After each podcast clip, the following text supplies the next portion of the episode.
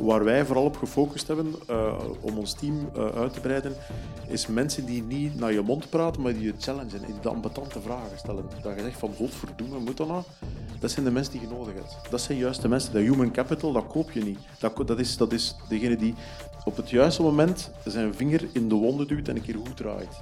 Dat de mensen die je nodig hebt.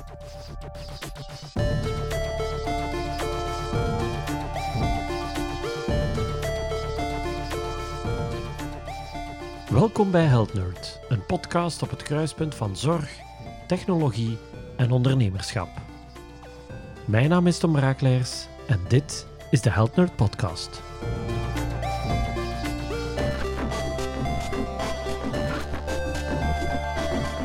Het is midden december 2021, te midden van de coronacrisis. Binnen de dan toegelaten limieten organiseren we toch een panelgesprek met zes ondernemers allemaal met mondmasker, uiteraard. Zes ondernemers met diverse achtergronden en ook in verschillende stadia van hun start-up. Sommigen zijn net begonnen, sommigen hebben reeds een exit achter de rug. We praten over vallen en opstaan, over een idee omzetten in een business, mensen meekrijgen in je droom. We hebben het over succes en over ellende en de steun van het thuisfront. Ze bieden je een inkijk in hun gedachtegang. Zes toppers elk op hun eigen manier. Hans Constant, Mieke Moerman, Anne-Sophie Goussaert, Simon Dussochois, Lisbeth van Ouwermeire en Jeroen de Bakker, die je daarnet al hoorde. Die begint ook met zich voor te stellen. Geniet van deze aflevering van Health Nerd, die met het panelgesprek.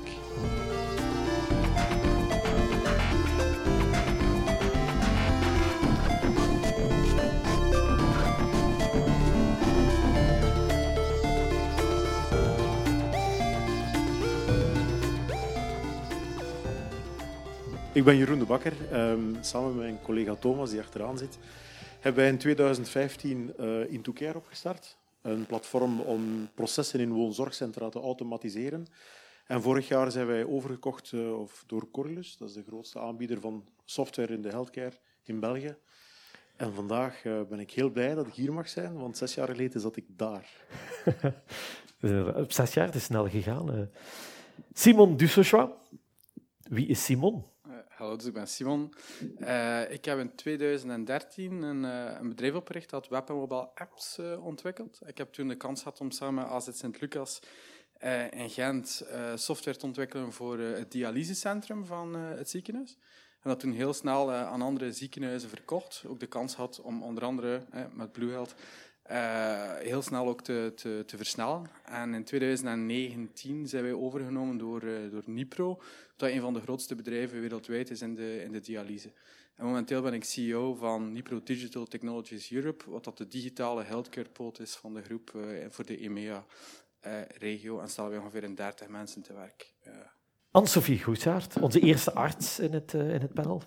Uh, goedenavond, ik ben inderdaad Anne-Sophie Goestaert. Ik ben uroloog. Uh, ik heb een eigen praktijk en ik werk één dag in de week in Tuzet hier in Gent. Um, daarnaast heb ik een doctoraat behaald over opstaan om te plassen s'nachts. En dat is van belang, want dat is uh, de start geweest. Ik werk ook als academisch consulent voor UGent nog steeds. En sinds deze zomer ben ik samen met mijn vriendin, uh, slash vroegere collega, bezig met een start-up, zijnde Plaspraat. Het staat anders op de uitnodiging, maar dat is eigenlijk een platform voor mensen met plasproblemen die we willen informeren. Maar we willen zorgen dat de mensen goede informatie kunnen vinden op een vlotte manier.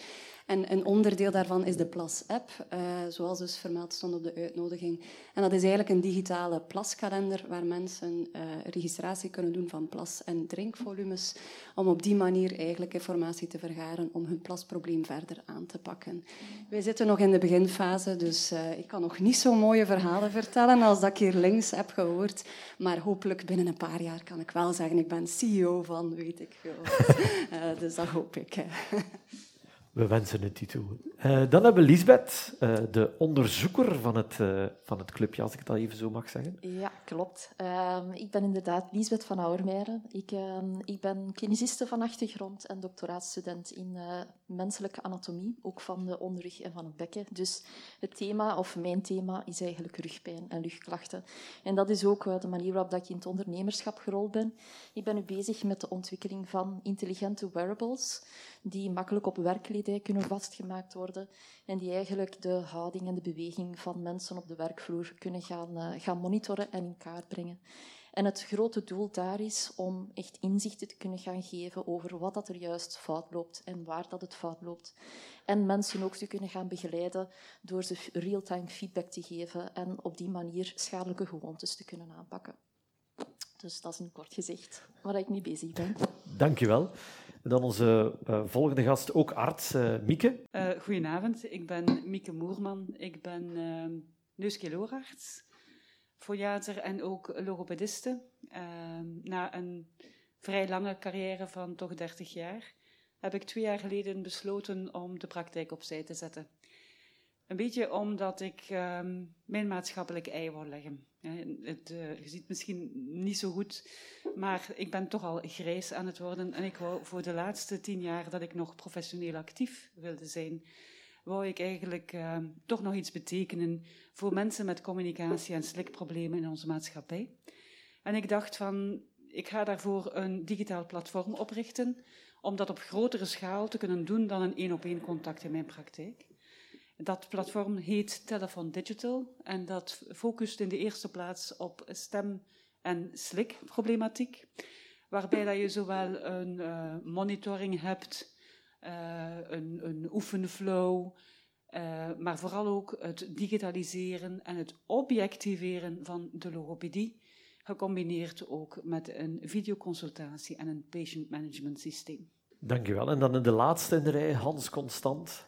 Goedendag iedereen, ik ben dus Hans Constant. Ik ben de founding CEO van Ontoforce. En Ontoforce is een bedrijf in het Gentse die gewerkt heeft internationaal rond het uh, samenbrengen van data. Dus de data silos samenbrengen en toegankelijk maken. Ik ben daar sinds april dit jaar operationeel uitgestapt. Ik ben nog altijd boardmember en shareholder. En vooral ben ik nu bezig, ik ben uh, voor IMEC als consultant bezig. Ik mentor een paar start-ups hands-on, mogelijk als angel investor, uh, dus dat staat ook uh, in de toekomst. En voor de rest, ehm, zowel aan het einde van mijn verhaal op Ontoforce, maar ook een paar nieuwe verhalen die volgend jaar gaan starten. Dus ik ga switchen van daar naar daar, denk ik. Oké, dat zien we dan wel als we daar aan toe komen. hetgeen wat ik even met jullie wil doen, is de levenscyclus van een start-up doorlopen. Van, van het begin tot uh, hopelijk, en dat wensen we iedereen toe die het nog niet gedaan heeft, een goede exit. Uh, dat is altijd wel leuk. Maar uh, een van de vragen die we heel vaak krijgen, hoe krijg je het originele idee? Hoe zijn jullie op het idee gekomen om het te doen waar jullie mee begonnen zijn? wie zou graag willen starten? Uh, ja, bij mij is, eigenlijk um, waar ik nu mee bezig ben het resultaat geweest van al mijn vorige activiteiten op, op professioneel vlak. Um, ik denk, alles is gestart met het, het kinesist zijn en uh, proberen mensen gezonder te maken. En ook daar op, op frustraties te botsen. Uh, te zien hoe moeilijk dat het eigenlijk is om one-on-one -on -one echt verandering teweeg te brengen bij mensen bij de korte tijd die je maar hebt om, om, uh, om feedback te geven of om te begeleiden.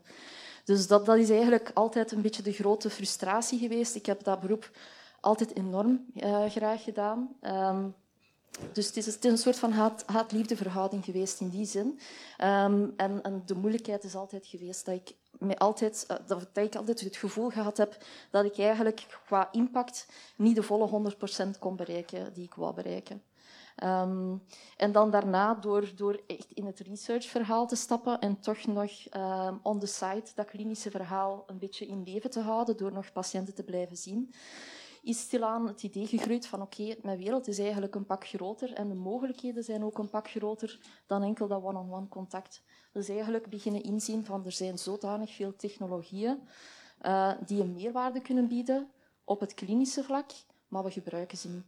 Uh, er, is, er, is, er is heel veel dat we kunnen doen daarnaast. Dus dat is eigenlijk hoe dat voor mij de bal aan het rollen gegaan is en vanwaar dat het idee uh, stilaan beginnen rijpen is van oké, waarom maken we geen elektronica die zoveel meerwaarde kan geven op dat klinisch vlak.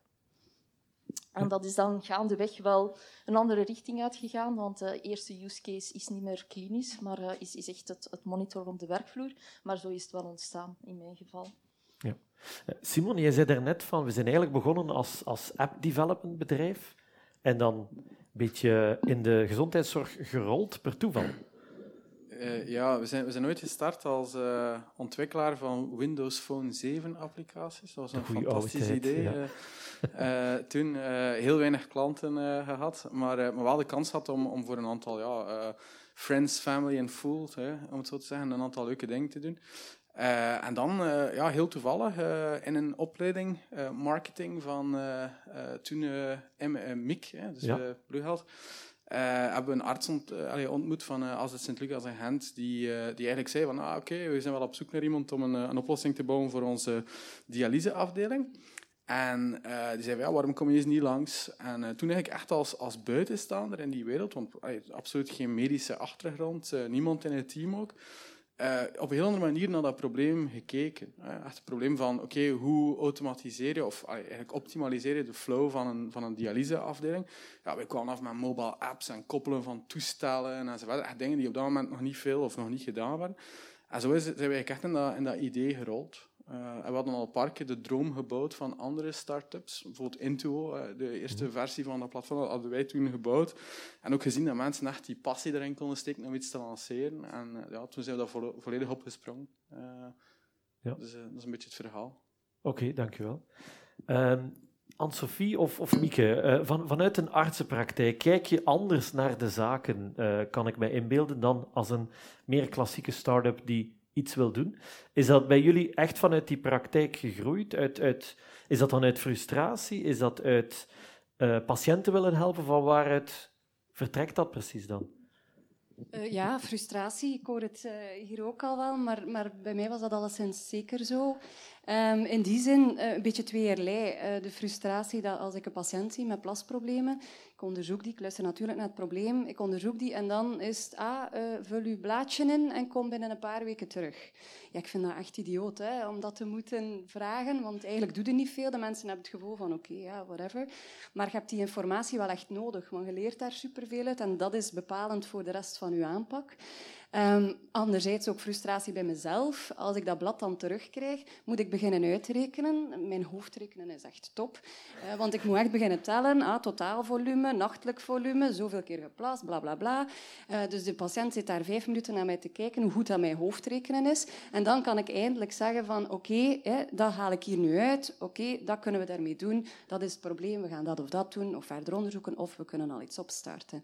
Maar daar gaat zoveel efficiëntie verloren uh, voor de patiënt. Als die kan binnenkomen en die heeft die informatie al, dat is al bij wijze van spreken een consultatie gespaard. Maar ook voor mij als arts zou dat een heel verschil betekenen.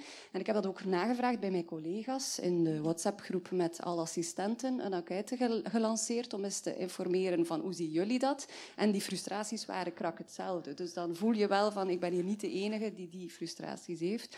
Dus zowel vanuit de patiënt als vanuit arts is dat toch wel ontstaan om daar iets mee te doen en te digitaliseren en makkelijker te maken voor beide partijen. Ja. Uh, Mieke, was dat bij jou ook zo, vanuit, uh, vanuit frustratie voor, patiënten of om patiënten te willen helpen? Ja, ik zou persoonlijk misschien minder het woord frustratie gebruiken. Um, ja, ik denk, uh, tegen een aantal dingen aan, in welk beroep dan ook. Dus je moet, tegen een aantal dingen, je moet met een aantal dingen leren omgaan. Maar als het gaat over mensen, mensen met toch wel een belangrijk probleem, dat telkens onderschat wordt, dan denk ik, dit kan niet. Dus het is eigenlijk meer uit empathie misschien voor de patiënt zelf. Hè?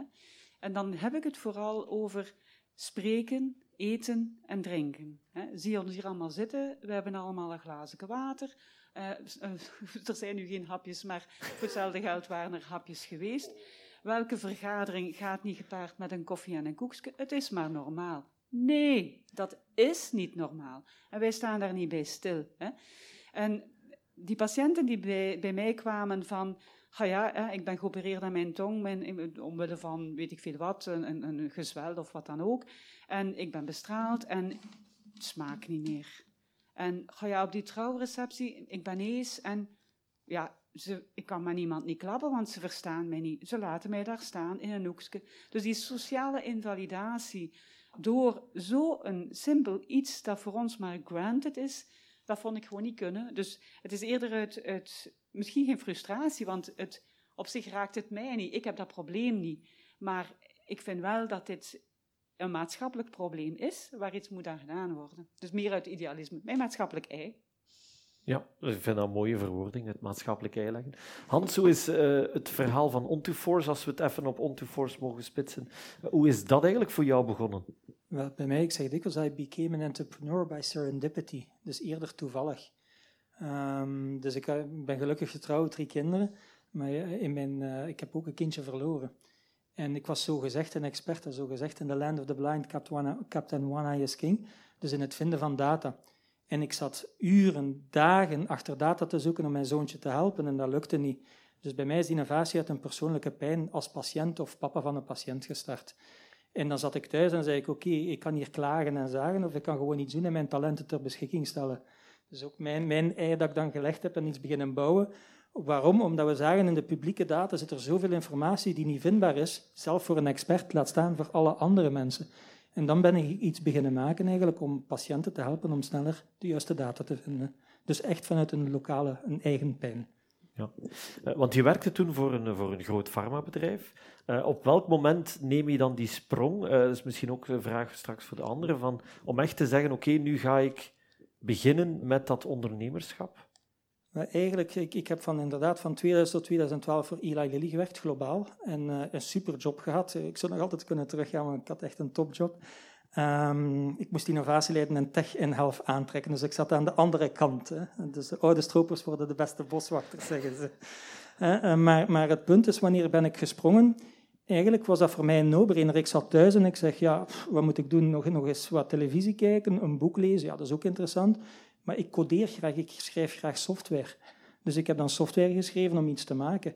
Dus bij mij is zo gestart. En in het begin heb ik eigenlijk vooral mensen aangestuurd in onderaanneming en mijn job gehouden. Zodanig dat ik uh, bootstrappen, we hebben de eerste jaren volledig gebootstrapt, niks betaald bijna en alles uit eigen middelen. En mijn vrouw zei letterlijk tegen mij, ja, als je speelbaargeld wilde hebben gemocht, ik had gelukkig een goed loon. En de helft van mijn loon ging naar de start-up en met nog een, een spaarcentje, zo zijn wij begonnen. En dan op het tweede deel van uw vraag dan, wanneer ben ik gesprongen? God, dat was als we zagen dat er heel veel tractie was en, en dat het onmogelijk was om het nog zo gewoon zijn wegje te laten gaan, om het echt serieus te nemen. En dan hebben we geld opgehaald, dus dan komt de fase van oké, nu wil je snel groeien, je gaat geld ophalen. En dan zijn de VC's ook, ja Hans, je moet volledig springen. Dus dat was één aspect. En het tweede aspect is dat wij onze software aan de farma verkopen. Dan zat ik in de grijze zone. We hebben altijd heel transparant gecommuniceerd. En dan zeiden ze, de grijze zone wordt te groot. En eigenlijk een heel mooi compliment dat ik kreeg van de CIO worldwide. Die zei, you're to be worth more to Eli Lilly outside Lilly than inside Lilly. Om eigenlijk innovatie buiten een bedrijf gaat veel sneller dan in een bedrijf. En dat waren de, de, de, de punten waar ik gesprongen ben uit mijn gouden kooi.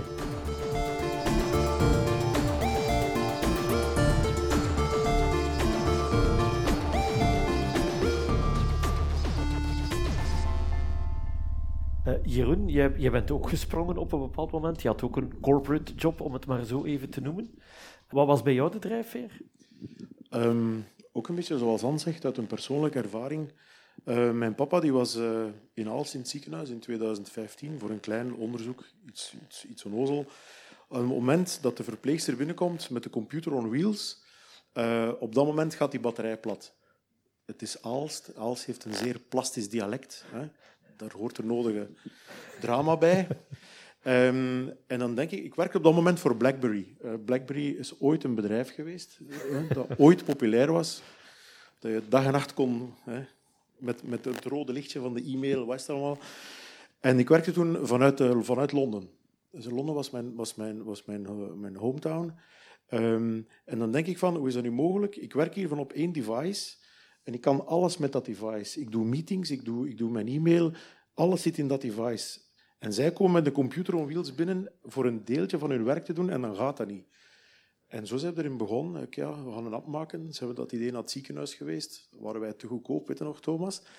Waren wij te goedkoop, dat zeggen wat, dat jij, wat dat jij hier komt verkopen, dat bestaat niet. Je bent, je een dromer. En dan ja, zijn we zo stilletjes aan in co-creatie gerold, met toevallig de grootste aanbieder van woonzorgcentra in België. Nu Corian, 130 huizen, beursgenoteerd. Ja, van het een komt het ander. Dus uh, ja, heel toevallig. Ja. Maar dan moet je ook springen. Of, of uh, was voor jou de keuze snel gemaakt? Voor mij was de keuze snel gemaakt puur uit, uit naïviteit. Weet je wat, we gaan hier 50.000 euro insteken en we gaan hier spel doen marcheren. Maar... Daar komen we straks nog op, het spel dat niet marcheert. Dat is een veelvoud geweest. ja. Oké. Okay. Uh, Mieke, jij bent op een bepaald moment vanuit je klinische praktijk echt uh, gesprongen. Uh, ik herinner mij nog onze eerste gesprekken en onze telefoontjes. wat was voor jou de, de trigger om echt te zeggen: Oké, okay, ik ga die klinische praktijk echt stoppen. Ik ga dit fulltime doen? Heel simpel eigenlijk, Tom. De leeftijd. ik dacht van, kijk, ik ben nu, uh, ja, ik ga dat hier maar in de groep gooien, hè. ik ben nu 55 jaar. Dus als ik nu nog effectief iets wil afmaken, hè, nog een keer dat maatschappelijke ei echt wil mooi rondleggen, ja, dan, dan moet ik niet nog een keer vijf jaar wachten. En dan, dan dacht ik van, ja, het is nu of nooit. Dus ik ben eigenlijk, hè, in tegenstelling tot, tot Hans, want ik hoor daar een heel mooi een heel mooie zaak van ik spring als er tractie is. Dat is natuurlijk fantastisch als je dat zo kan doen. Bij mij was dat niet zo. Dat was ook eerder een beetje, een beetje naïviteit van, oh, kan je dat hier een keer doen? Hè? Dat zal wel werken. Ik spring en dan zien we wel. Maar het is niet zo evident. Uh, Lisbeth, jij, was onderzoeker rond jouw thema van, uh, van houding als kinesist. En dan toch, op een bepaald moment zeg je van, dit is niet de track die ik wil, ik wil onderneemster worden. Uh, nee, ja, dat klopt. Uh, ik moet misschien ook erbij vertellen dat mijn doctoraat wel een inspiratiebron is geweest, zeker uh, voor de start-up, maar dat, dat er ook geen rechtstreekse link is. Dus het is niet dat de start-up echt voortgekomen is uit het doctoraat. maar ik wist dus, ja, oké, de termijn van het doctoraat loopt af. Wat ga ik doen? Ik heb het doctoraat ook altijd gedaan omdat het me interesseerde en niet per se omdat ik een carrière um, in het academische ambieerde. Uh, dus achteraf dacht ik van oké, waar wil ik naartoe? Um, academische hoefde niet per se terug volledig fulltime uh, patiënten gaan zien, terug in dat klinische verhaal stappen. Um, was ook niet meer 100%, want mijn, mijn wereld was groter geworden en, en ik wilde eigenlijk iets doen met de twee ervaringen die ik had opgedaan. Uh, en dan was, was het eigenlijk heel evident, omdat er, uh, omdat er wel wat, wat ondersteuning vanuit, vanuit Universiteit Gent was om met ideeën aan de slag te gaan. En die kans heb ik ook gewoon gegrepen om te kijken, oké, we, we, we gaan hier eens aan de slag en we gaan hier eens kijken met dat idee wat dat daaruit kan komen. En toen is die bal heel snel aan het rollen gegaan. Toen is gebleken, ja, op een maand of twee, drie tijd, wat ik dacht van, we gaan wel zien wat dat ervan komt. Maar was ik ineens fulltime daarmee bezig, um, op aansturen van, ah ja, oké, dat is een leuk idee, maar is er wel tractie? En die tractie is, is ook echt wel essentieel geweest. En dan is gebleken, oké, okay, leuk idee in de medische wereld, maar hmm, dat gaat nog even duren. Die tractie uh, is er ergens wel, maar je gaat nog heel veel werk moeten steken vooral dat dat gaat lukken. En dan ook gewoon andere markten gaan, gaan verkennen, met mensen gaan praten. En dan is heel snel gebleken dat er op een andere markt heel veel tractie was. Um, en ja, op dat moment word je daar gewoon in meegezogen. Um, dan, dan is dat ook gewoon heel evident dat je daarmee verder blijft gaan. Uh, omdat het iets is ook dat, dat gegroeid is vanuit mijn eigen frustraties en waarbij dat ik voel, deze kan mensen echt vooruit helpen. Um, en zo gradueel begin je te merken van oké, je, trekt mensen aan, er zijn mensen die beginnen mee te bouwen aan dat product en, en stilaan zet je stapje per stapje totdat je effectief merkt dat oké, het, gaat, het gaat lukken en het gaat van de grond komen. Ja. En dan die eerste stappen, je neemt dan voor jezelf die beslissing. Is daar voldoende steun, voldoende kader? Uh, of sta je er dan alleen voor? Of voel je je alleen op dat moment? Daar wil ik wel een keer op antwoorden. Um, en ik denk, misschien heb, heb jij en, en, jij dat ook ervaren. Uh, jullie die al in de corporate zaten, misschien wel wat minder. Maar dit is voor een arts een immens vreemde wereld. Hè? Dat is een. Dat is, uh, uh, aan de andere kant van de wereldbol, bij wijze van spreken.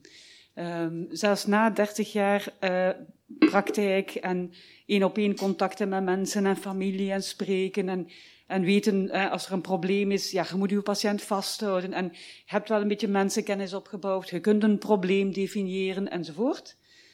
Dan komt je in een wereld terecht die eigenlijk nog een keer totaal vreemd is. Dus voelde u alleen?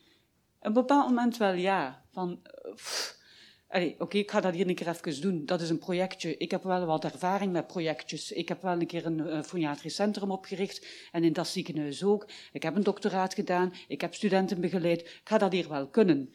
Maar het is niet zo, het is niet zo eenduidig en rechtlijnig. Um, dus het is niet zo simpel om dan effectief te weten van waar zijn de valkuilen, ook een heel nieuw netwerk opbouwen, waar dat je uiteindelijk niet weet wie je aanspreekpunt als eerste moet zijn. Eigenlijk ook een beetje het kaf van het koren kunnen scheiden, want uiteindelijk kom je in contact met heel veel consultants die zeggen van, ik ga je helpen. En dan, oké, uh, ja, ja, ja, tof jong, tof idee, we gaan dat doen. Maar je moet vrij opletten met wie dat uiteindelijk in zee gaat. Dus voelt u alleen? Voor een stuk wel, ja. Maar dan hebben we natuurlijk Blue Health Innovation Center gevonden, enzovoort. Ik was niet aan het vissen naar complimenten, hoor, absoluut niet. Maar toch bedankt, Mieke, voor het.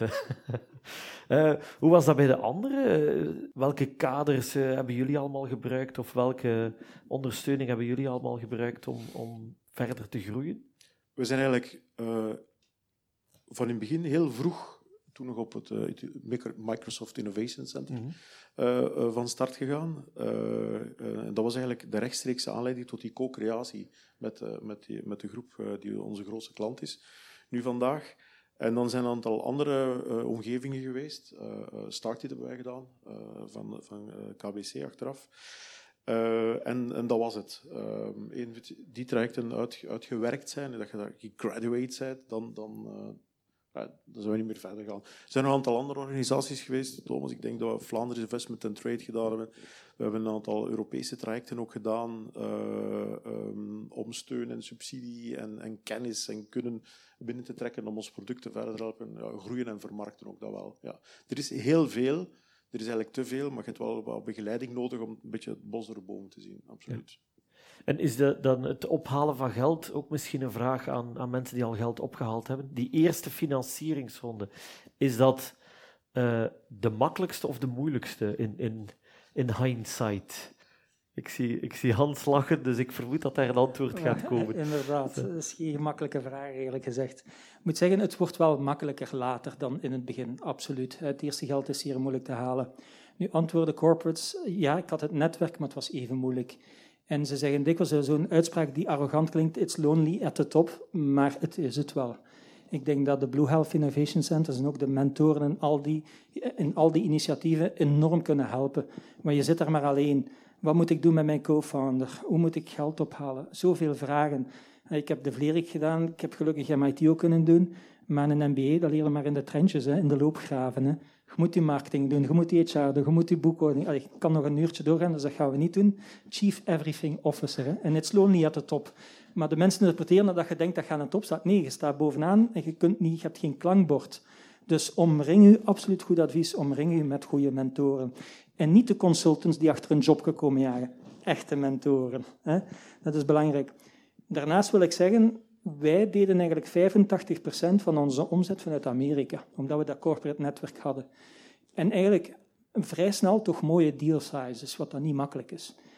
Nu, het punt dat ik wil zeggen, in Amerika heb ik mijn verkoop gedaan en daar veel rondgetrokken. Ik zat twee keer per maand in Amerika. Maar België en Vlaanderen is super schitterend. We hebben FIT, we hebben die incubatoren. En ja, de acceleratoren in Amerika zijn misschien net iets beter, maar IMEI start het ook goed. En het is niet het geld, dat is misschien een mooi brugje naar het eerste geld ophalen. In het begin, ja, geld is zeer belangrijk, maar omring je vooral met de juiste mensen. Ik denk dat dat veel belangrijker is. Gelijk IMEI start gekregen, of Blue Health Innovation en een ander krijgt 50.000 euro, maar dat is zo op, dat is eigenlijk niks. Maar die mentoren rond u, die hulp die je hebt, dat is ongelooflijk waardevol. En er zijn veel initiatieven. Ik zeg, ik ga mee op die economische missies. Zet, in, zet uw netwerk op. Dit is ideaal om met mensen te netwerken. Wie heeft alles gedaan? Welke fouten heb je gehad? Is er een klik met iemand die kan helpen? Dat maakt het verschil. Dat is, dat is heel persoonlijk. Hè? Dus, want uiteindelijk, je hebt het idee. Tof, dat is mijn idee. Ik ga dat doen. Maar, oeh, ik ga dat wel niet zeggen, want ze gaan daarmee weglopen. En dan, ja, is toch? En dan weet je in het begin niet van wat mag ik hier vertellen en wat mag ik niet vertellen. Hè? Dus dat is ook nog een belangrijk aspect in hè, netwerk zoeken en steun zoeken van aan wie kunt je wat meedelen. En dat is niet zo gemakkelijk, hè? ook die consultancy. Hè? Ja, ik weet niet wie dat een goede consultant is en wie niet. Hè? Je weet dat niet op voorhand. Dus daarin, inderdaad, is begeleiding wel zeer belangrijk. Eh, Simon, jullie waren met vier toen dat je begon. Eh, is dat dan anders dan, dan alleen ondernemen, denk je? Ja, toch wel.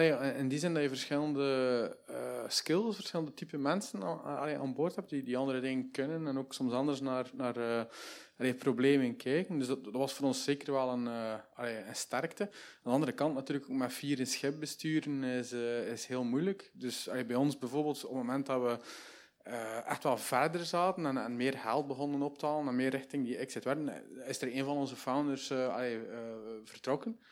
Uh, en dat heeft toch wel voor ons, allee, zonder die persoon allee, te blameren, een heel toffe gast, maar het veel makkelijker gemaakt. Dus ik zou nooit meer met vier mensen een bedrijf oprichten. Omdat het gewoon heel moeilijk is om met vier mensen altijd de neus in dezelfde richting te hebben. Ik denk dat drie voor mij persoonlijk zo wel allee, ma het maximum is.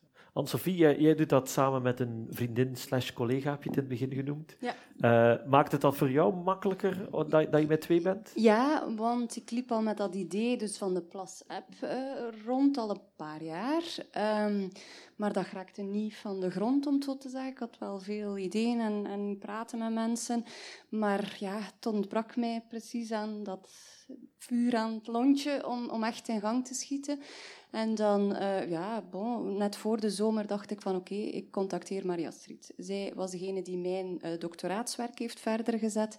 Was dus ook uroloog in opleiding, maar zij is gestopt. Zij is naar de farmaceutische industrie gegaan. Dus zij heeft ook wel een andere kijk, die wel interessant is. En we wisten toen al van ons doctoraat dat we goed konden samenwerken.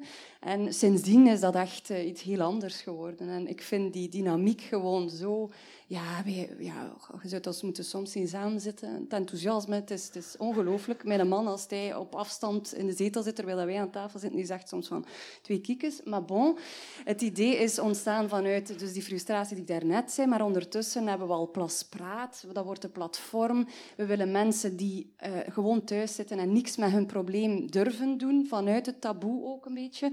Um, hetgene dat ik ook hoorde van Mieke. Uh, we willen eigenlijk nu dat groter gaan zien en mensen bereiken die niet tot bij de arts komen. Dus gewoon door samen daarover te brainstormen. En, en dus ik vind, ik vind het heel leuk dat ik het niet meer alleen doe. Ook hetgene dat moet gebeuren, dat we met twee zijn, de taken kunnen verdelen.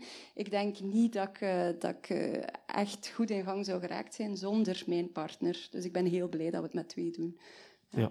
Uh, je zei er net van, mijn man reageert soms raar. Ik zal de woorden niet herhalen, maar uh, was dat bij anderen ook zo? Dat, dat op het moment dat je zegt van ik ga, ik ga springen, ik word ondernemer, dat je omgeving, partner, familie, vrienden, uh, een beetje heel raar kijkt? Of is daar 100% steun of een combinatie van?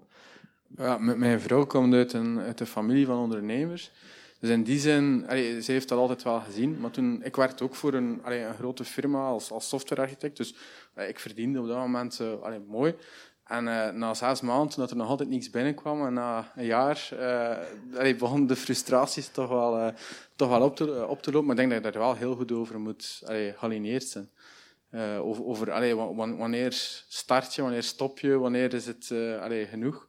En bij mij is dat gelukt, maar bijvoorbeeld, ik weet wel, binnen mijn founders, de teams, ja, bepaalde mensen echt wel thuis heel, uh, heel veel allee, uitdagingen gehad om dat, om dat te blijven verkopen op het moment dat het minder goed ging. Uh, wat dat ook gebeurt. Ja. Jeroen, hoe was dat uh, bij jullie? Want jullie waren ook met twee, dus ook elk zijn thuisfront. Um, ik kan me voorstellen dat het niet altijd roze geur en maneschijn is en dat je dan die thuisbasis nodig hebt. ja, absoluut. Hè. Um, mijn vrouw komt ook uit een, uh, uit een ondernemersfamilie. Um, dus zij wist wel wat het was, had thuis altijd gezien. Maar um, ik kom uit een familie van uh, uh, leerkrachten. Ik denk niet dat echt... ik ben de enige die, die geen les geeft. Dat? Dus dat was al niet goed. maar altijd, altijd bezig geweest met zo wat dingen te doen. En uh, je begint dan een goed idee. We maken, ik heb ook heel duidelijk afspraken gemaakt met mijn vrouw. Zeg ik, voilà, dat, is een, dat, is, dat is het minimumbedrag, maximumbedrag hè, op onze spaarboek. En daar kom ik niet aan, daar kom ik niet onder. Hè. Je doet het dan wel.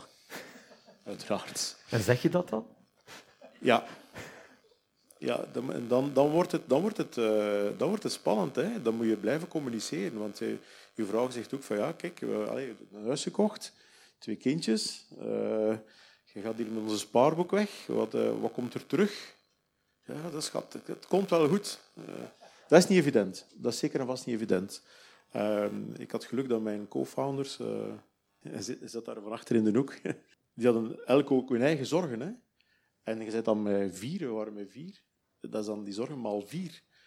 Dus dat is wel sportief, we gaan het zo zeggen. Maar blijven communiceren en blijven focussen is het enige dat je kunt doen. Ja. Ja.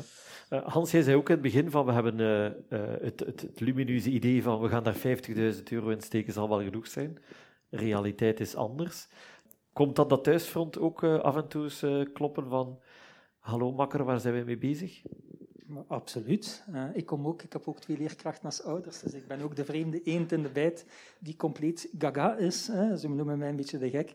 Nu, uh, ik heb altijd veel steun gehad. Gelijk mijn vrouw komt niet uit een ondernemersfamilie, maar uh, het is gezegd, en ik denk dat dat zowel in uw relatie is als met de banken en uw investeerders. Direct communiceren en zeer transparant zijn. En ik heb altijd de steun van mijn vrouw gehad, want bij ons, ik had, we hadden wel tractie in gebruik, maar we hadden geen tractie in inkomsten. Dat is een groot verschil. Um, en die inkomsten komen dan niet, en je moet dan bijsteken. Wij hebben trouwens eerst, het eerste uh, concept was, het eerste miljoen hebben we opgehaald met open data verkopen, wat dan niet lukte. Dus in 2015 waren we zo goed als failliet. En ik kan u zeggen, um, twee dagen voor een closing is de deal niet doorgegaan. En dan heb je 18 mensen. Ik was naïef om al door te trekken op mijn uitgaven, want het komt toch goed, staat al op, het is allemaal in orde. En je hebt dan, dan notariaat, dat is die zes, zeven maanden. En dan ging dat niet door. En dan, it's lonely at the top, hè. Want dan moet Bibi het oplossen. En dan moet je naar je vrouw gaan en zeggen, ja, ja, we moeten hier toch eigenlijk overmorgen 100, 200.000 euro leggen. Hoe gaan we dat doen? Gaan we aan ons boekje komen? Hoe ver is ons boekje voldoende? En ik had het geluk, als, als student heb ik hier in Gent een huis opgekalefaterd en wij hebben ons huis even een paar maanden in pacht gegeven. Dus dat zijn toch wel serieuze discussies. En vooral, en iets anders dat ik absoluut ga meegeven aan startondernemers, hè. sweat equity. Het klinkt zo sexy, hè, maar it's, it's worth nothing if you don't write it down. Dus ik heb de eerste jaren voor 0 euro gewerkt, omdat ik had een potje opzij gezet en ik zei van, we doen dat. Ik had het met mijn vrouw ook. Mijn vrouw heeft letterlijk de eerste vijf jaren alle vakanties gebouwd. Alles betaald, alles. Ik ben de proletariër geweest. Maar, maar dat is overeenkomen en goed communiceren. Maar, maar ze, had er ook, ze heeft er ook zin in. Maar we hebben ook af en toe gezegd, van, gaan we nu nog verder of niet? En hoe ver gaan we? Dus transparant communiceren, zowel naar thuis toe, maar zeer belangrijk is de steun thuis. Allee, je hebt die drie kinderen, je moet overeenkomen. En die backup voor mij was ongelooflijk belangrijk. Dus ik heb ongelooflijk veel steun aan haar gehad en ook de familie. Dus dat is wel leuk. Maar word je gek verklaard? Absoluut. Ja. Uh, Anne-Sophie en Lisbeth, jullie staan nog aan, aan het begin van de, de journey, als ik het zo mag zeggen. Is dat iets waar jullie uh, over nadenken? Of, of is ondernemerschap juist het first erdoor gaan? Denk, denkt u daarover na? Ja. Maar tegelijkertijd stort je daar ook in. Dus het is, het is een beetje van de twee. Je, ehm, uw hoofd zit op de achtergrond wel constant te denken, waar zijt je in godsnaam mee bezig? Maar die, die een drive om daarmee door te gaan is, is gewoon zo groot. Ja, gaat, gaat je daar nu mee stoppen? Ja, nee, tuurlijk niet. Je doet gewoon verder. Uh, dus ja, het is, is een beetje van de twee, maar het hart wint het dan, dan altijd, denk ik. Uh, de drive wint het altijd. Ook al beseft je ergens op bepaalde momenten van deze is eigenlijk niet meer zo gezond. Misschien moet je even op de rem gaan staan, maar ja, dat, uh, ja, dat lukt niet op dat moment. Ja. Uh, Anne-Sophie, geeft jou dat energie of vraagt dat energie? De twee, maar het geeft vooral veel energie, vind ik persoonlijk. Nu, ik zeg het, ik sta aan het begin. Ik weet ook niet wat er nog allemaal komt, maar dat is een beetje gewoon gaan en zien wat er gebeurt. Uh, bij mij ook familiaal had ik het voordeel of nadeel, het is hoe dat het bekijkt. Ik had twee jaar geleden al een zeer uh, aparte keuze gemaakt. Uh, ik werkte dus in het ziekenhuis. Ik ben eigenlijk chirurg van opleiding. Urologen zijn chirurgen per definitie. Maar de ziekenhuisomgeving, dat lag mij niet. Ik werd daar niet gelukkig van. En ik heb op dat moment beslist van ik stop daarmee en ik start een eigen praktijk. Ik ben een van de weinige urologen die dus eigenlijk vooral een eigen praktijk heeft en niet opereert. Uh, mijn man die kreeg een zenuwinzinking. Ik had 14 jaar, ja, zeven jaar gestudeerd, dan nog zeven jaar uh, gespecialiseerd met mijn doctoraat erbij. Dus ja, ja, die heeft ook, als onze kinderen klein waren, hij moest altijd inspreken. Ik zat altijd opereren of ik was altijd van wacht of whatever. En dan plots was het, mm, ja, uh, ik ga het toch anders doen. Niet wetende wat dat ging brengen. Dus hij had toen al de schok gehad. En ik heb zo'n beetje het gevoel, ik moet wel blijven teren op dat gevoel. Hij is nu wel uh, ja, immuun voor zo'n dingen. Dus nu is het gewoon gaan met die banaan en uh, we zien wel wat er komt. En ik heb het gevoel dat dat wel werkt op die manier. Ja. Dus. Oké, okay, dat is een goede tip voor mensen die uh, in dezelfde eerst situatie... Eerst een andere schok aanbrengen, dat ja. helpt. Dus. dus. de grootste schok eerst en al de rest daarna ja, is, oh, als dat maar is. Dan, en dan dat er dan wat minder geld of wat dan ook, dat, dat doet dat er dan is, ook uh, allemaal geen probleem. Oké. Okay.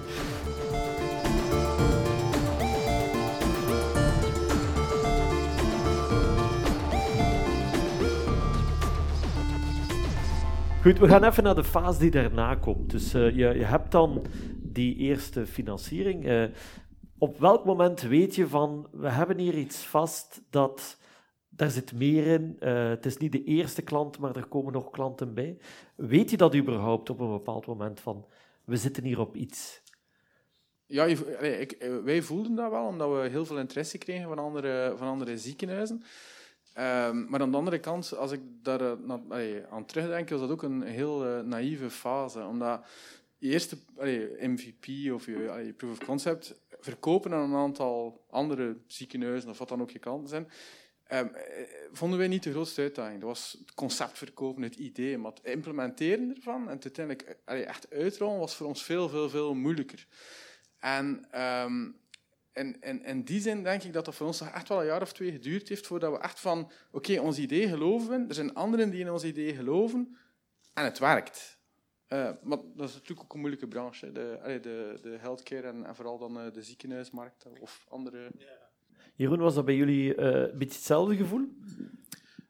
Wat bij ons zo...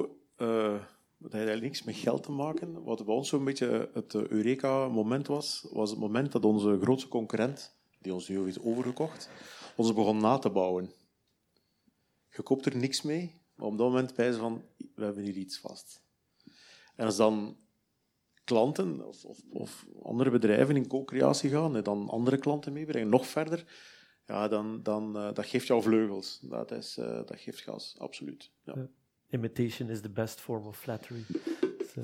Maar voor de rest koop je er niks mee. Nee. Uh, echt niks. Hè. Maar is dat iets dat je, dat je dan als hefboom gebruikt richting investeerders bijvoorbeeld? Absoluut. Van, uh, moeten eens kijken, die zijn ons gewoon aan het nabouwen. Absoluut, absoluut. Ja. Die zien dat zelf ook wel. Hè. Absoluut, ja. zeker en vast. Uh, Hans, jij, hebt uh, met Ontoforce redelijk veel klanten gehad, maar op welk moment hadden jullie het besef van nu zijn we op het juiste spoor? Of heb je dat nooit? Oh jawel, uh, een paar momenten. Vooral als je plots ziet van toen dat wij het idee pitchten, dan zei ze, je bent compleet gek, die data verkopen gaat nooit lukken. Dan zei ik, ik ben goed bezig, want niemand anders gaat dat doen, want ze verklaren nu gek. Dat is één. Um, en dan zeiden ze, ik ga het nooit vergeten voor VC's, ja, maar je gaat daar maximum 10.000 euro gaan verkopen. 10.000 gaat niet meer betalen. En ik zei van verdorie, nee, we hebben, de pitch van Onteforce is zo mooi. Eén, het is gestart van een pijn om patiënten te helpen, maar ik kom uit de farma. Dus je hebt eigenlijk, als je medicijnen die 12 jaren duurt, naar 10 jaar kan brengen, een medicijn één dag eerder naar de markt bespaart het farmabedrijf 1 miljoen. Dus doe maar 700 maal 1 miljoen. 700 miljoen, we pakken 10% dat is al een mooie revenue. En het tweede is dat de patiënten die wachten op die medicijnen twee jaar eerder krijgen de maatschappelijke impact. Dat was het mooie aan Onteforce. Nu, mensen geloven dat, maar dat verkopen is nog een heel ander punt. En er zijn drie fases in een bedrijf. Je hebt eigenlijk eerst je, vision leadership, dat iedereen zegt, oh, schitterend idee, stop. Dan heb je product leadership, dat is beyond de MVP, dat je product dat zegt, oké, visie correct, nu werkt het product. Maar dan moet je naar market leadership gaan. En dat is, sorry dat ik het zeg, de moeilijkste. Verkopen. En bij ons was het magisch moment op, op één moment dat ik, um, dat was bij de accelerator in New York, dus Amerikanen zijn er wel iets beter in. En ik ging één deal verkopen, want 10.000 was zo de prijs. En ik zei, ja, ik denk toch dat we zeker 100.000... We zijn veel te humble als Europeanen. 100.000. En ik ging in die incubator en die zeiden me, Hans, je bespaart hier waarschijnlijk 2, 3 miljoen, dus vraag je 600.000. En ik ben de dag nadien naar een grote farma gegaan. Ik heb mijn slides aangepast, ik heb 600 thuis gehaald, ik heb dat gehaald. Maar dat was fenomenaal. Die incubator heeft wel zijn waarde bewezen, zal ik maar zeggen. Hè. Dus uh, één deal terug na, na drie maanden van 600.000. En het tweede aspect, uh, ze noemen dat product market fit. Een advies dat ik geef hier ook, is wat ik veel zie in startups, is don't fall in love with your technology, listen to your customers. Probeer die product market fit zo snel mogelijk te vinden. Wat is, willen mensen betalen? Als je waarde creëert, moeten mensen voor betalen, anders ben je niet goed bezig. En product market fit is als snel veel mensen veel geld willen betalen. Dan heb je product market fit. Maar probeer die naar voren te trekken. We zijn soms te laat, we krijgen wat geld, omdat we een goed team zijn, een goed product zijn. Maar zo snel mogelijk die product market fit is belangrijk. En wij hebben eenmaal gehad bij een klant, we vroegen toen 300.000 euro. Dat was zo onze prijs. We hebben eigenlijk elk jaar onze prijs verdubbeld. Dus ik zei tegen de farma, dit jaar is 300.000, volgend jaar is 600.000. En nu zitten we op een miljoen. En we verhogen telkens onze prijs. Dat is een hele leuke eigenlijk, als dat werkt. Het gaat wel op een zeker moment ophouden. wat. Maar het leuke was dat wij één farma hadden en wij chargen 300.000. En ik had gezegd, eigenlijk is 600.000 die van onze eerste grote klanten. En op het einde van het jaar belden die mij en die zeiden, we willen over contract praten, maar stuur maar al een factuur van 300.000, want je hebt die waarde gecreëerd. Daarmee naar de boord gaan, dat was wel een leuk moment. Ja. Maar dat is tractie. Als mensen echt willen betalen voor je waarde, dan weet je dat je op iets zit. Uh, Mieke, wanneer was dat bij jou het gevoel, uh, of misschien heb je dat gevoel nog niet, of uh, hoop je dat dat ooit komt, zo'n gevoel van ik zit hier op een trein en hij is vertrokken? Ik denk dat de trein nog wel een stoomtreintje is, dat zijn vaart nog wel moet maken. Um, wat wij wel uh, ervaren is dat uh, mensen, en dan heb ik het specifiek op, over één marktsegment, namelijk de logopedisten, dat die wel geloven in het idee en het concept, dat die ook mee willen werken aan dit concept, maar dat het toch nog altijd moeilijk is om ze te doen betalen, dus dat product verkopen. En ik denk, dat heeft misschien niet alleen te maken met de product market fit, maar dat heeft ook te maken met één.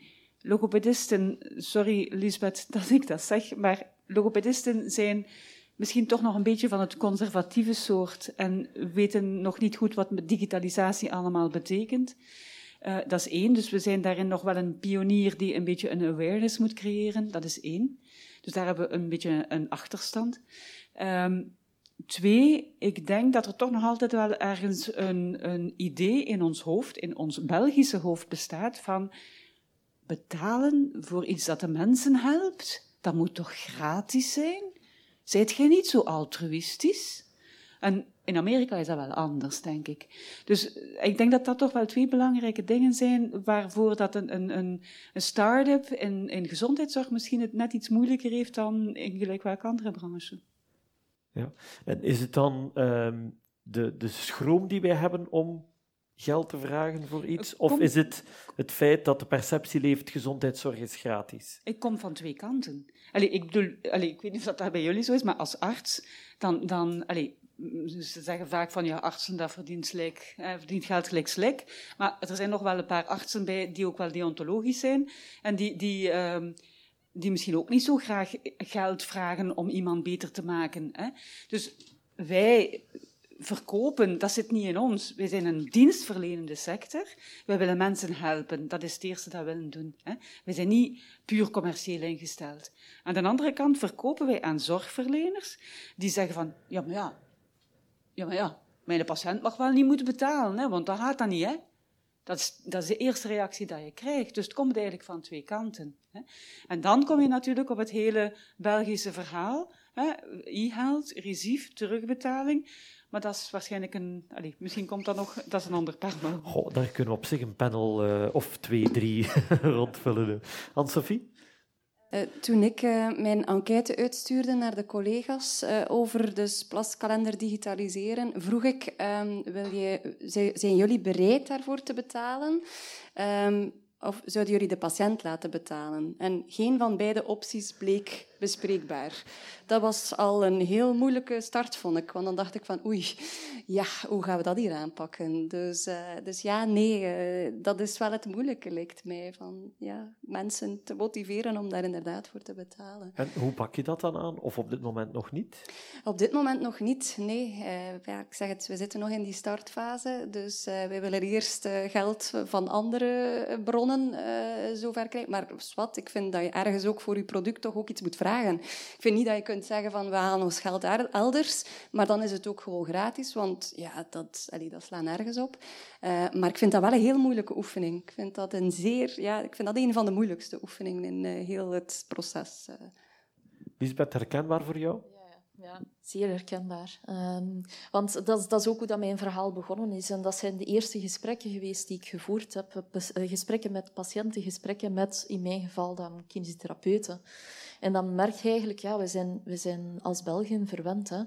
Alles wordt terugbetaald. Wij zijn niet gewend om te betalen voor iets wat dat ons gezonder maakt. En dat is ergens een beetje een probleem. Als je from scratch een medisch product in de markt wil zetten. En dat was, de, de oefening was, was heel snel gemaakt. Ah, de patiënt ja, die gaat daar misschien iets voor betalen, maar het zal niet zoveel zijn. De kinesist die stelt ook al vragen. Ah ja, oké. Ja, ik wil daar misschien wel iets voor betalen, maar is dat gevalideerd? Hoeveel onderzoek zit daarachter? Um, dus dan merk je al heel snel dat die, dat die... Dat is een ravijn hè, die daartussen zit, tussen waar dat je staat en waar dat je naartoe wilt. In het ideale geval hè, werk je toe naar iets uh, in de richting van de M-Health-pyramide en terugbetaling, maar dan zit je mijlenver van. En dan besef je, oké, om mijn idee van hier naar daar te krijgen, daar zitten miljoenen en jaren aan ontwikkeling tussen. En in mijn geval is dat dan een moment geweest om te pivoten. En te gaan kijken, oké, waar, kan dat idee nu nog zijn meerwaarde hebben? Uh, en eigenlijk een beetje het, het, medische te gaan omzeilen. Die mogelijkheid moet er zijn natuurlijk. Hè. En in mijn geval heb ik het geluk dat die mogelijkheid er is. Maar ik kan me voorstellen, als je in een situatie zit die puur medisch is en geen andere toepassing heeft, dat dat echt heel frustrerend moet zijn.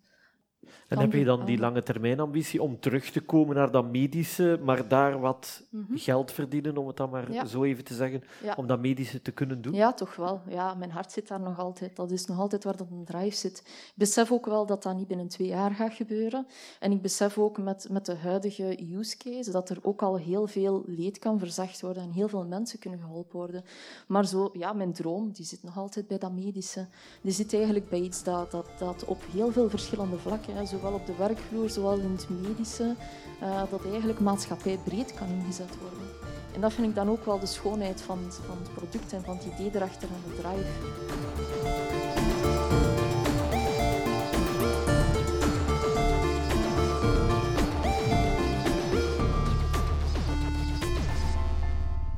Ik ga even uh, schakelen naar de fase uh, je groeit, je begint personeel aan te nemen.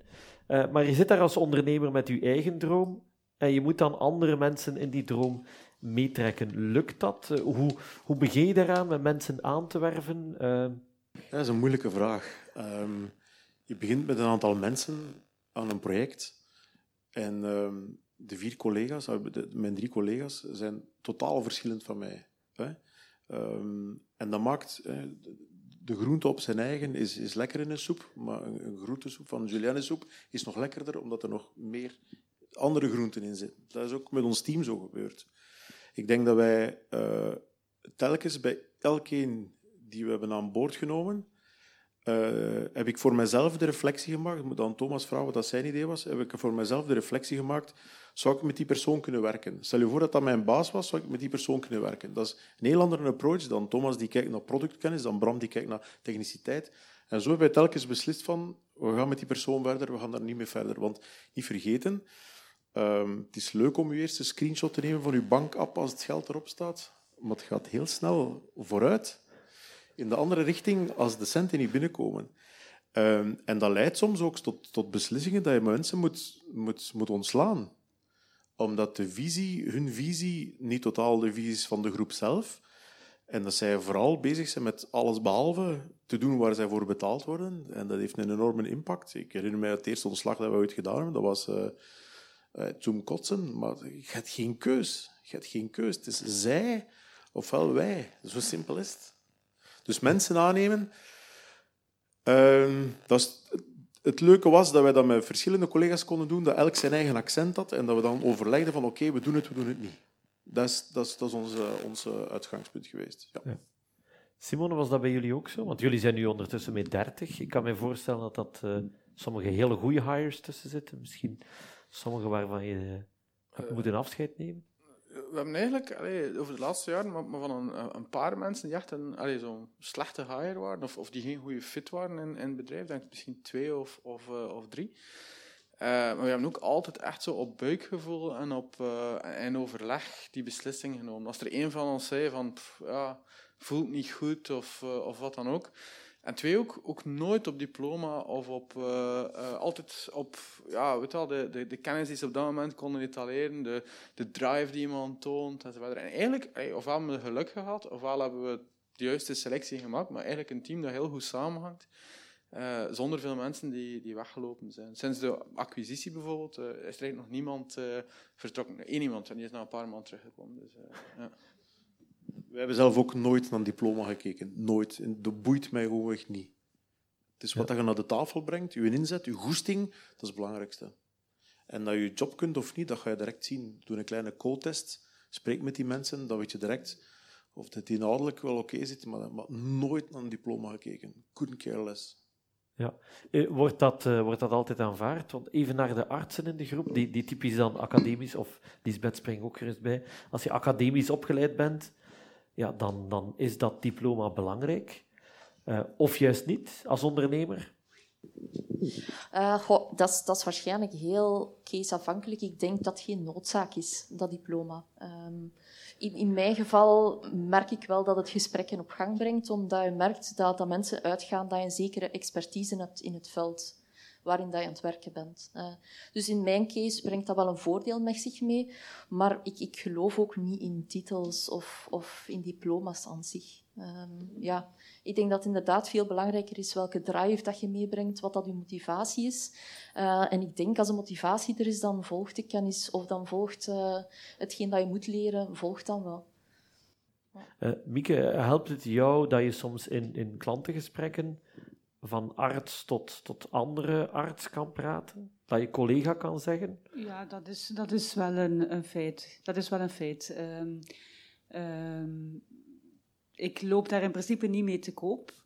Um, en dan zei ik van ja, uh, ik ben Mieke Moerman en ik, heb dat, ik doe Telefoon Digital en dat is voor mensen te helpen met stem- en slikproblemen. Vinden dat geen goed idee? En dan, oké. Maar als je dan in het volgende gesprek zegt van ik ben dokter Moerman, ik ben dus kiloarts ik heb 30 jaar praktijk gehad en uit mijn ervaringen heb ik uh, ondervonden dat eigenlijk logopedie, dat dat, dat moet meer aandacht krijgen. De patiënten en de logopedist. Ja, tof idee, wij doen mee. Hè. Dus in dat opzicht ja. Maar ik wil nog even terugkomen op dat diploma. Want ik denk, inderdaad, een diploma is wel een vodje papier, maar aan de andere kant zegt uw diploma toch wel iets over u, in de zin van, niet het diploma aan zich, maar bijvoorbeeld al die PhD's hier. En een PhD is een PhD en dat staat een papiertje en dan zeggen de mensen van wauw, een PhD. Maar dat gaat niet over die een PhD.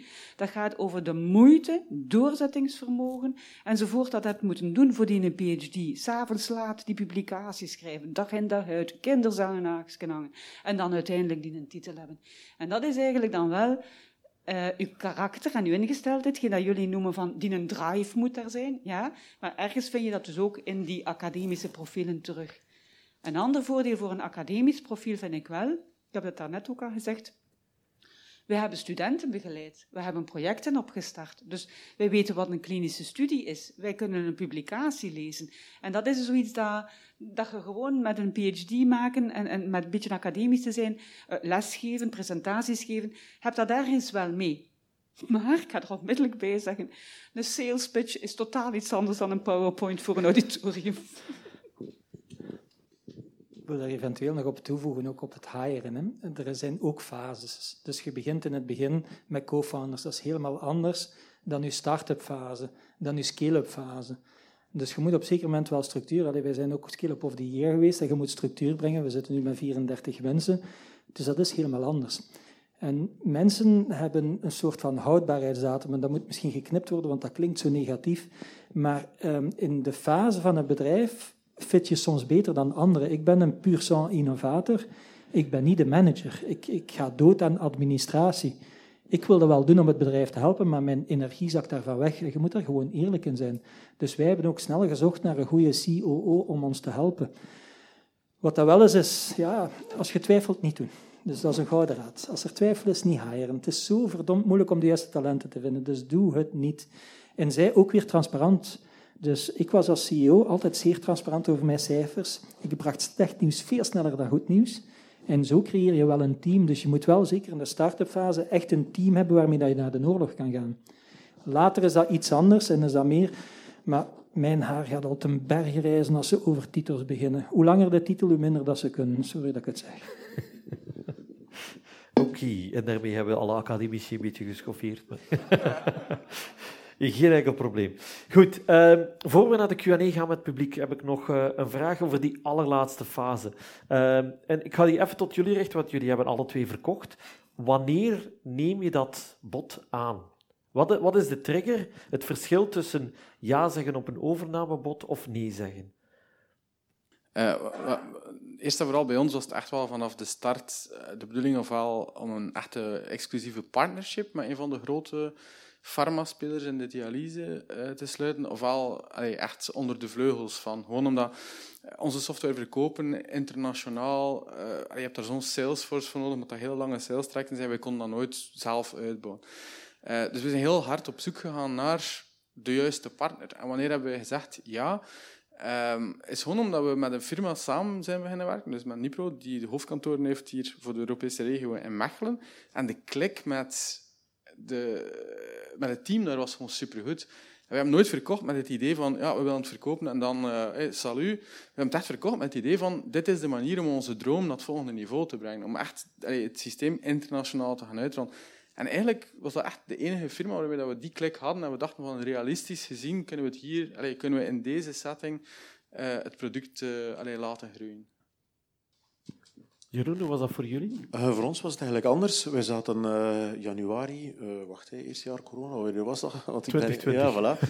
Zaten wij rond de tafel met, met, met KBC Securities om onze volgende fundingronde op te starten, waarbij dat we toch een, een, een significant bedrag zou, zouden gaan ophalen. Um, toen plotseling een van onze collega's mee aan tafel stapt en zegt van, dat lijkt me wel wat, zien jullie dat niet zitten om te exiten in plaats van voor een kapitaalronde te gaan? En dat bleek dan niet één te zijn, maar dan plots waren nog andere uh, softwarebedrijven uit, uh, uit, uit, Nederland, uit Frankrijk, uit Duitsland geïnteresseerd in onze software. En dan, uh, dan, dan, moet je, dan, moet je, dan moet je echt gaan beslissen wat je doet. Nu, onze insteek is altijd geweest, en ik ga, daar, ik ga me echt niet om schamen, we starten in het op, we verkopen tussen de vijf en de zeven jaar. Van in het begin gezegd. Dat is ook gelukt. Um, en dan hebben we eigenlijk uh, met het team een beslissing genomen wat dat wij willen, wat het beste is voor het product. Als ik nu zie wat het product staat, we zijn vijf keer gegroeid tegenover, tegenover dit jaar. Dat is fantastisch. Qua product, nou, Thomas streuk mij tegen, maar ik denk niet dat wij qua product een betere keuze hebben kunnen maken dan die we nu gedaan hebben. Dat is een keuze voor jezelf, maar dan heb je ook nog een aantal investeerders aan boord en die denken natuurlijk aan hun centen. Hè. Het is het begin van corona, de wereld zit op zijn gat. Wat gaan we hier doen? Wat, wat, kies ervoor geld of gaan we dan toch? En dan, eh, uiteindelijk is dan het bod op tafel gekomen waar we ons allemaal konden vinden en dan is dat uh, de way out geweest. Ja. Ja, en hoe hard is dat feestje dan? Dat vraag ik me altijd af. In corona zijn er geen feestjes. Dan. Ah ja, is juist. Behalve in de UK, maar goed. Ja. Nu, uh, Simon, ik, ik, wil nog even bij jou terugkomen, want het verhaal hoe je Nipro uh, ontmoet hebt, is op zich wel een mooi voorbeeld van netwerken. Straks gaan we hierna nog een beetje netwerken. Maar uh, het feit dat je Nipro tegengekomen bent, is serendipity in netwerking. Hè? ja, ja, inderdaad. Uh, eerst, eerst en vooral, de eerste keer dat we Nipro zijn uh, tegengekomen was uh, rond een, legal battle over de naam Nefroflow, want zij hadden ook de naam Nefroflow die ze gebruikten. Dus we hadden een aantal mensen al eens gezien, maar laten we zeggen dat dat contact niet zo super vriendelijk was. en toen hadden we de kans gehad om, om eigenlijk allee, met Bluehealth en IMEC naar Arab Health in, in Dubai te gaan. Uh, begin 2019, denk februari 2019, uh, waren we toen samen daar met, uh, met Compium, met Ectosense, een aantal verschillende bedrijven. En die manager waarmee ik ook aan tafel had gezeten, passeert langs de stand en zegt van hey, ik heb jullie toch gezien rond die naam, dit, dat. En s'avonds was er een, een feestje of een netwerkevent, hoe dat je het ook wil noemen, in, een Belgische businessclub in Dubai. En we zijn hen een drankje drinken en nog eentje drinken. En uh, we zijn uiteindelijk geëindigd op tak van een, uh, een hotel met een shisha. En uh, zo zijn we beginnen praten. En een maand later zat ik in Mechelen samen met mijn team om dan Infraflow te pitchen. En twee maanden later zaten we in Osaka voor de, de, de raad, was niet de raad van bestuur, maar het was een, raad van managers, ons idee te pitchen. En zeiden ze van, we want to buy your company waar feestjes al niet goed voor zijn. Dat was een heel groot feestje. Uh, Karaoke ja. in Osaka, dat was heel tof. Dat kan ik mij wel inbeelden dat dat een, uh, een speciaal iets is.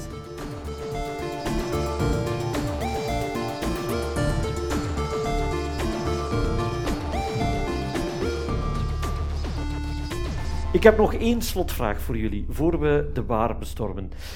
Als je nu aan een startende ondernemer één ultieme tip zou moeten geven, wat zou die zijn? Wie wil de spits afbijten? Uh, ja, mijn tip zou zijn: praat met mensen. Uh, ik denk dat dat, dat, voor mij echt het verschil gemaakt heeft. Uh, in het begin, ja, het is een start-up, je weet niet waarmee je bezig bent. Dat is een beetje de standaard, denk ik. Uh, en door met mensen te praten, een netwerk op te bouwen, leer je eigenlijk van andere mensen hun ervaringen. had ik dat niet gehad, dan ja, had ik hier niet gezeten, denk ik. Dus ik denk ja, dat, dat, dat, dat mijn grootste tip zou zijn. Oké, dankjewel. Meestal heb ik een slide op het einde van Yoda. Do, there is no try. Praten is één ding, um, maar leer ook om van een vuist te maken in jouw zak. Um, dingen lopen niet altijd gelijk dat je wil. En als je ook gaat pitchen of zo, dan krijg je feedback die niet altijd strookt met jouw ideeën. Want jij bent overtuigd dat jouw idee het beste ter wereld is. Dat is niet noodzakelijk zo. Dus uh, leer een vuist maken in je zak. En uh, als ik, mijn laatste slide is, is uh, een slide met Batman, het, het logo van Batman op. Hè. and everything is impossible until somebody does it. Dat is, dat is de mijne. Dat is het enige manier. Ja. Simon? Uh, ik, ik, denk terugkijkend dat het geloven in eigen product en het geloven in, in wat je aan het doen bent, dat dat gaat slaan, dat dat hyper belangrijk is. Want dat is net de drive om... Maar ik denk ook dat de kans dat het idee dat je bij de start had, het uiteindelijke eind allee, product market fit wordt, heel klein is. En dat je ook allee, langs het, het durende traject moet durven erkennen en zien wanneer het moment is om iets drastisch te veranderen of iets bij te stellen, dat je continu te doen. Ik denk dat ik uh, misschien een beetje zou terugkomen op mijn eerdere uh, wording van hersenplasticiteit. Hè. Dus tegelijkertijd een open mind houden en dan toch de focus. Hè. Die twee dingen kunnen combineren in een goed evenwicht. Denk ik dat u uw doel zult bereiken. Als je genoeg passie hebt, ga je uw doel sowieso bereiken. Als je die twee kan combineren door inderdaad dus een, een in uw achterhoofd alle mogelijkheden toch bij te houden en dan toch wel te focussen op dat doel dat je uiteindelijk wilt. Is het praten, als we dat concreet maken, omring u van dag één met goede mensen. Een gouden raad daar voor goede mensen te vinden, is wat ik op MIT geleerd heb. Dan zeiden ze van, vraag hen, zeg hen hoeveel geld op je rekening staat, een miljoen honderd. En zeg hen, als ik binnen tien maanden 0 euro op mijn rekening heb, are you in or are you out? Zit jij op de stoep bij mij buiten zonder of eens na te denken hoe dat we Ontoforce verder brengen? Hire die mensen. Dat is een verhaal dat ik geleerd heb. Exact. Uh, als je pers haalt, altijd heel leuk. Hè? En je haalt prijzen, ook altijd zeer leuk. En dat brengt een zekere instroom van uh, aasgieren met zich mee, als ik het zo mag noemen, die dan uh, met één oog naar jou kijken en met een andere twee ogen in uw zak, wat ze er kunnen uithalen. Hè. Zo, zo gaat het. Um, waar wij vooral op gefocust hebben uh, om ons team uh, uit te breiden, is mensen die niet naar je mond praten, maar die je challengen en die de ambetante vragen stellen. Dat je zegt van, godverdomme, moet dat nou? Dat zijn de mensen die je nodig hebt. Dat zijn juist de mensen. Dat human capital, dat koop je niet. Dat, dat, is, dat is degene die op het juiste moment zijn vinger in de wonde duwt en een keer goed draait. Dat is de mens die je nodig hebt. Dankjewel. En met dat gezegd zijnde gaan we naar het netwerkmoment. Ik denk dat er heel wat glazen leeg zijn. Maar voor we dat doen, zou ik toch willen vragen om een heel warm applaus te geven voor ons panel. Hans Constant, Mieke Moerman, Lisbeth van Ouwerberg, Anne-Sophie Simon de Chichois, Jeroen de Bakker.